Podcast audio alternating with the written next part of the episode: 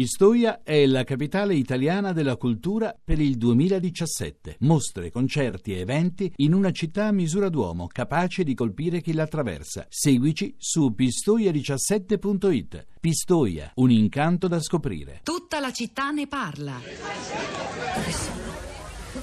Al parco. Mi sento male. Mi sento proprio male nel senso che mi sento svenire non soltanto per il dolore in tutto il corpo, ma per la rabbia, per l'umiliazione, per le mille sputate che mi sono prese nel cervello, per lo schifo, per lo sperma che mi sento. Mi appoggio a un albero, mi fanno male anche i capelli, certo me li tiravano per tenermi ferma la testa. Mi passo una mano sulla faccia sporca di sangue, sollevo il bavero della giacca e vado. Cammino non so per quanto tempo, non so dove andare, non so dove sbattere. A casa no, a, a casa no. Poi, senza quasi accorgermene, mi trovo all'improvviso davanti al palazzo della questura. Sto ferma non so per quanto tempo a guardarmi Quell'ingresso appoggiata al muro della casa di fronte, quel palazzo, la porta, il portone, la gente che va, la gente che viene, i poliziotti che entrano, i poliziotti che escono, penso che cosa dovrei subire se, se dovessi entrare ora.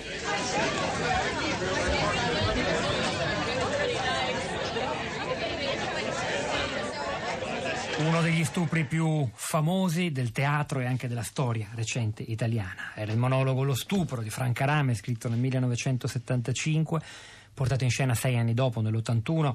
Eh, Rame inizialmente raccontò di aver semplicemente letto il racconto di questa violenza da una testimonianza. In realtà, ora lo sappiamo, fu lei stessa a subire quello stupro nel 1973 da parte di cinque uomini appartenenti a formazioni di estrema destra e dopo averla caricata su un furgone, secondo alcune ricostruzioni giudiziarie ispirati anche da una parte deviata dell'arma stessa dei carabinieri. Eh, poi il reato finì in, in prescrizione violazione era sicuramente uno stupro, in questo caso punitivo per le idee politiche di Franca Rame e del marito Dario Fo. Eh, dagli stupri di ieri a quelli di oggi, una continuità che fa male e che però non si può, non si può negare. Che reazioni Rosa Polacco, alla puntata di oggi e anche forse al quesito iniziale, quello del perché così tanta attenzione a questo e non ai tanti altri che accadono ogni giorno. Ciao Pietro, buongiorno, buongiorno a tutti. Sì, allora, intanto sulle reazioni dei social network rispetto a questo caso preciso, forse insomma si può anche tacere, nel senso che normalmente quando si tratta di argomenti di questo tipo si può anche stare alla larga un po' dai, dai social network, ecco, non fanno sempre benissimo. Mm, invece invece se si pone una domanda un po' più articolata, come abbiamo cercato di fare questa mattina, i commenti che arrivano, ma su Facebook, perché su Twitter è più raro, sono molto interessanti, articolati, quindi eh, li leggo volentieri. E Patrizia ci scrive: mm, quello di Rimini, compiuto da quattro minorenni nei confronti di una donna insieme al suo compagno, fa il paio con i tanti casi di minorenni italiani e bianchi di buona famiglia che hanno ugualmente preso la loro preda e perpetrato violenza Lenz e Filmini. Ci sono tanti episodi, l'ultimo in ordine di tempo, quello per cui il sindaco, mi pare, parlò addirittura di una ragazzata. Nei confronti di questi invece si arriva a parlare di pena di morte. Veramente siamo arrivati al più basso livello di populismo e mi dispiace perché la colpa è dei media che fanno da gran cassa a questo pessimo momento. Tutto segue la scia di una massa indistinta che con la bava alla bocca cerca qualcun altro da sé da azzannare. Panzera eh, in linea con questo commento scrive attenzione dei mass media solo perché compiuto da extracomunitari. Generalmente gli stupri seriali, come i femminicidi, sono trattati come fatti di cronaca da archiviare il prima possibile. C'è una locandina, la, la pubblica sul nostro profilo Facebook della città di Radio 3, Alessandro, o meglio ci sono diverse locandine fasciste, perché questo, questo sono, eh, che hanno girato molto in questi giorni, eh, suscitando molta indignazione e anche però molta condivisione forse ora se ne può anche tacere. Allora, Nando da Cagliari, buongiorno e benvenuto. Buongiorno a voi e complimenti per la trasmissione. Eh, era proprio questa la riflessione che facevo. eh, la faccio all'informazione più, più che alla, alla, cronaca in se stessa. Quali sono le dinamiche perché si dia più peso a uno stupro come quello di Rimini, che è di una gravità non indifferente, che invece a uno stupro che è accaduto qui a Cagliari al Poeto o se no a quello di Latina relegate a una cronaca locale, cioè quali sono le dinamiche dell'informazione perché si arrivi a questi livelli. Tutto qui, questo è un dubbio che... Che cosa è accaduto a Cagliari, Nando? Ce lo può raccontare questo episodio, se ne sa più di noi? È accaduto il fatto che una ragazza di 20 o 21 anni è stata stuprata e questa notizia è rimbalzata solo un giorno su qualche giornale locale e poi è sparita. Cioè, quello che non riesco a capire io, come, i, qual è il peso che dà l'informazione a una notizia grave come quella di Rimini invece a quella di Latina che è successa quest'estate o questa che è successa al Poetto che viene relegata a momenti alle ultime pagine di un giornale o di una o di un'informazione televisiva o radiofonica. In cioè, qualche modo siamo questo... tornati alla domanda iniziale. L'importante esatto. è che si esatto. dia tanto peso mediatico anche ai tanti altri di cui non si dice proprio nulla, no Nando? Ma infatti, ma infatti la cosa che mi, che mi lascia sconcertato, sì, a parte la cronaca, è, è l'informazione su queste notizie, capito? Cioè si passa da un'informazione martellante che come questa storia di Rimini che è di una gravità non indifferente, che poteva essere relegata come la cronaca di questa ragazza del Porto a una cronaca locale di Rimini o di Cagliari, invece vedi tu eh, che questa cronaca di, di, di, di, come si chiama, di Rimini è, è, è sotto, è sotto l'aspetto mediatico da una settimana in più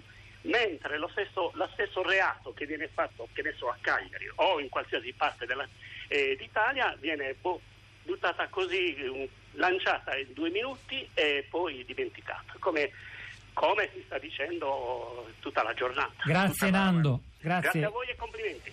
Eh, Monica, il corpo delle donne è di nuovo campo di battaglia pubblica e politica. Quello che mi spaventa e mi fa rabbia è che si strumentalizza ancora la violenza contro le donne in chiave xenofoba, cioè una violenza sistemica e individuale contro le donne molto diffusa e tutta italiana. Tra le risposte che si possono dare c'è il fare rete delle donne tra loro e l'autodifesa. Rosa. Allora, c'è Carla che dice un caso di stupro o una storia di razzismo? Questa polarizzazione non aiuta né la difficile, sempre necessaria campagna di informazione e sensibilizzazione discussione contro la violenza sulle donne né il momento delicato che stiamo vivendo, fatto di razzismo, intolleranza e rifiuto. È uno stupro e siamo razzisti. Sabrina dice quello che è accaduto a Rimini, più che porre l'attenzione dell'opinione pubblica e dei media intorno a questo caso di stupro di Branco, ha posto l'attenzione sul fatto che gli stupratori siano marocchini. Più che dello stupro si parla degli stupratori per dar contro allo straniero. Per esempio della ragazzina di 15 anni stuprata in Puglia da alcuni coetanei italiani, tra cui l'ex fidanzato, non se ne è parlato tanto come in questo caso. Sono diversi casi di cronaca di, di, degli anni più recenti, ma anche lontani, che, che vengono ricordati in, queste, in, questi minuti sui nostri profili, ma anche in queste ore, in questi giorni, in generale sui, sui social network. Ehm, c'è Luciano che ci scrive: Pensate veramente che in quelle culture lo stupro non sia una componente innata? Metti un link, però ci permettiamo di, di rispondere, Pietro. Sì, no, non pensiamo che sia una componente innata. Allora c'è anche chi si chiede come Laura quando mai in Italia ci si era occupati dello stupro di una trans, già perché c'è anche una transessuale di origine peruviana, non soltanto la turista polacca e io registro questo messaggio che in effetti a sua volta fa riflettere. Eh, dunque, torniamo a Cagliari, c'è un altro ascoltatore che ci parla da lì, Daniele, buongiorno. Eh, pronto, buongiorno. Allora io vi ho mandato un eh, sms in cui ehm, riflettevo sul fatto che immigrati e, e, e richiedenti asilo uh, sono semplicemente eh, eh, eh, esseri umani come noi, niente di più e niente di meno. Quindi tra esseri umani possiamo trovare la persona illuminata, come possiamo trovare la, uh, la mela marcia. quindi è, è necessario effettuare un controllo sulle persone eh, che vengono nel, eh, nel nostro uh, paese, però comunque eh, eh forse ecco, inevitabilmente eh, su grandi numeri qualcuna di quelle mele marce passa, però dal mio punto di vista non è possibile orientare le politiche che riguardano immigrati in generale e richiedenti asilo soltanto su una uh, uh, minoranza uh, di persone eh, ehm, eh, che compiono reati come quello di cui si sta parlando. Inoltre, insomma, eh, se mi è permesso, eh, in, molto in breve, vorrei parlare di un episodio che forse è indicativo uh, di certe rappresentazioni. Ce lo dica in breve, però, Daniele. Sì, allora, uh, vive in una stanza in coabitazione con altre persone. Abbiamo una stanza libera, ho messo un annuncio, è venuta a vedere la stanza un uh, ragazzo del Gambia, una persona con regolare permesso, un lavoratore per me è una persona che va bene, ne ho parlato con un inquilino che ha detto ma come un nero, eh, quella è gente di un'altra cultura, quella è gente che se vuole qualcosa se la prende, poi io qui porto anche eh, la mia ragazza a dormire e non vorrei che le succedesse qualcosa, quindi qual è qui il eh, retropensiero? Che gli uomini neri eh, stuprano le ragazze bianche, ecco, quindi questo mi sembra come dire, un esempio concreto Grazie Daniele.